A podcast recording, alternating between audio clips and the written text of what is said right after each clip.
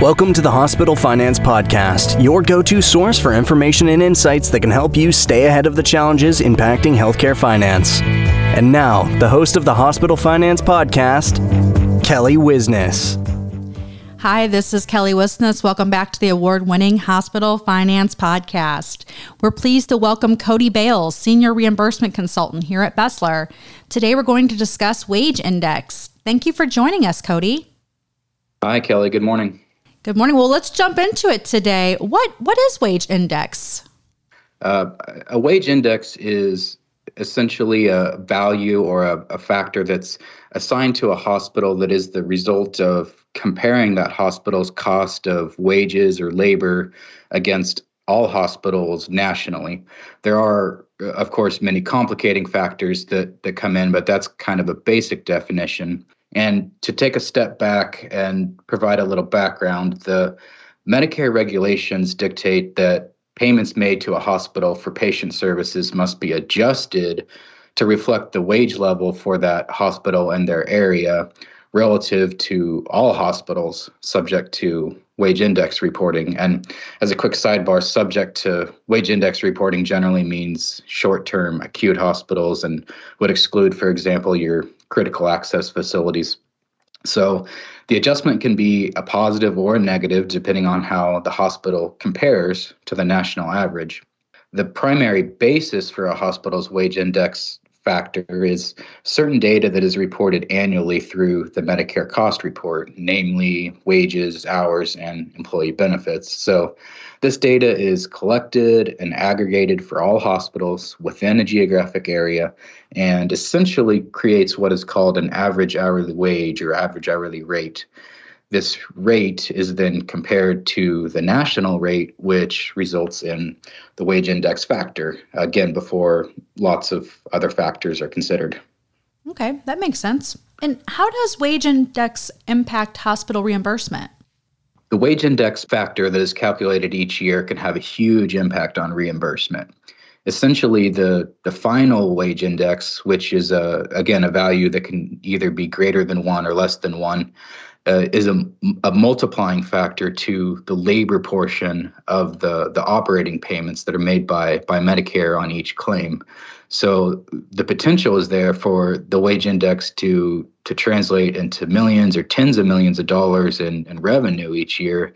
And the, the impact is only that much greater the, the further away you get from the, the base adjustment value of one, or in other words, the, the farther away you are from the national average. So obviously hospitals should be doing everything they can to ensure that the wage index is accurate and reflective of their cost of labor. Definitely. And what can hospitals do to improve their wage index? And are there any commonly overlooked areas? Well, proper wage reporting really always comes back to the data that's reported through the S3 worksheets of the Medicare cost report. So hospitals should ensure that the hours that are reported there are consistent with the regulations and exclude, for example, any hours associated with bonuses, on call hours not worked, PTO buyout hours, etc. Uh, because over reporting of hours essentially results in an understated average hourly wage. It's also important to avoid mistakes in accounting for hours that are associated with salary reclasses on the cost report for example, if you reclass salaries for marketing or residency programs, then you need to also account for the hours. There's no built in mechanism for this on the cost report. So it's important that the hours are supported and that the methodology there makes sense. Uh, another potential area for improvement is contract labor. This expense is in addition to salaries paid. And hospitals should have a solid process in place to capture those dollars and vitally the associated hours and the documentation that, that must accompany the cost. There are best practices that the reimbursement department can do to, in the area of contract labor, but there's also systemic improvements that could be made involving the AP department and hospital operations in general. Also, if the organization is self insured for the cost of health benefits paid on behalf of employees, then the hospital should definitely be taking a look at this arrangement and making sure that the reporting is is accurate for for this cost. Uh, another area where hospitals should be taking a second look is in the allocation of employee benefits in general, uh, referred to as wage related costs and cost reporting lingo. Uh, there should be a proper methodology that goes into assigning these benefits to excluded areas, interns and residents, physicians, and so on. You shouldn't, for example, allocate the cost of 401k or, or pension expense for employees that don't participate. Uh, also, uh, FICA withholding only applies to up to a certain dollar amount, uh, as another example. So there are just lots of factors to to consider and take a look at.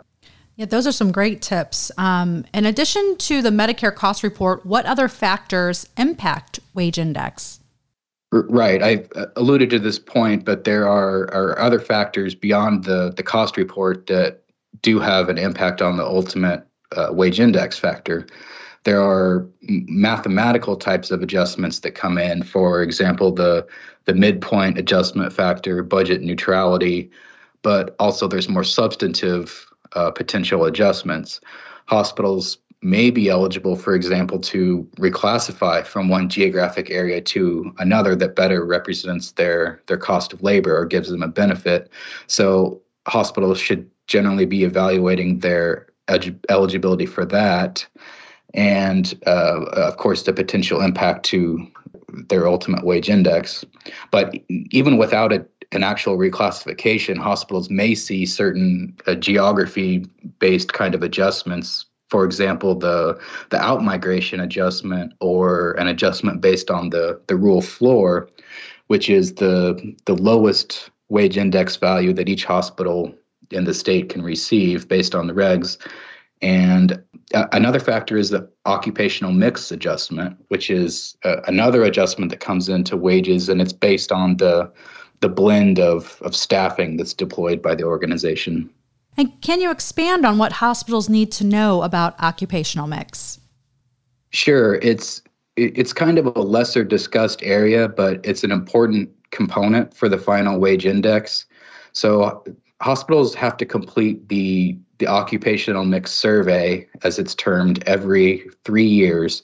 And it just so happens that 2022 is a survey year, that is a calendar year 2022.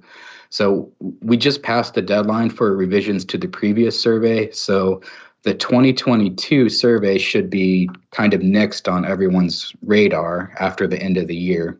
So, I mean, you could probably do an entire podcast on the subject, but for for now, I'll just say the takeaway is that to accurately complete the OCMEX survey, it's really essential to have a handle on payroll and staffing, and more specifically, job titles and job responsibilities. The survey requires breaking down wages and hours for, for certain job categories, mostly related to nursing. And it, it, it's probably going to require corresponding with, with various hospital departments, uh, probably including nursing admin, for example, uh, to really get the proper information for reporting. And uh, as a reminder, this is a, uh, another reporting requirement that critical access hospitals would not be subject to. Sounds like there's a lot to that. Sounds like that would be a good uh, another podcast topic. Um, but broadly speaking, are there any recent changes to wage index regulations? Yes. One of the not the, the most recent development, but one from the last few years, is that there was an implementation by CMS of an imputed wage floor for hospitals in all urban states. So it was something that um, kind of came back after not being um, in the mix for a while. But this essentially provides an equivalent to the rural floor, but for hospitals that are located in states that only have urban counties. And uh, on a related note, in the 2023 final rule, there was a change uh, to reverse a provision from a few years back relating to how the rural floor for each state is established. So without going into to too much detail here, the the change is essentially going to mean that the the wage data for for urban hospitals that reclassify as rural is going to be included in the calculation of the the state rural floor. So that was a, a change for sure. Uh, also, a big one in the 2023 final rule was a, a provision that caps the decrease for a hospital's wage index from year to year at, at no more than 5%. So that will be a nice boost to hospitals that, that do end up with a large wage index decrease in any given year, uh, kind of no matter what the reason was. Thank you so much for joining us today, Cody. Yeah, Kelly, of course. Thanks for having me. And don't miss Cody's related live webinar on Wage Index 101 on Thursday, September 22nd at 1 p.m. Eastern. Register or learn more on our website at besler.com/insights. We appreciate you all joining us for this episode of the Hospital Finance Podcast. Until next time. This concludes our episode of the Hospital Finance Podcast. For show notes and additional resources to help protect and optimize revenue at your hospital, visit Besler.com forward slash podcasts. The Hospital Finance Podcast is a production of Besler. Smart about revenue, tenacious about results.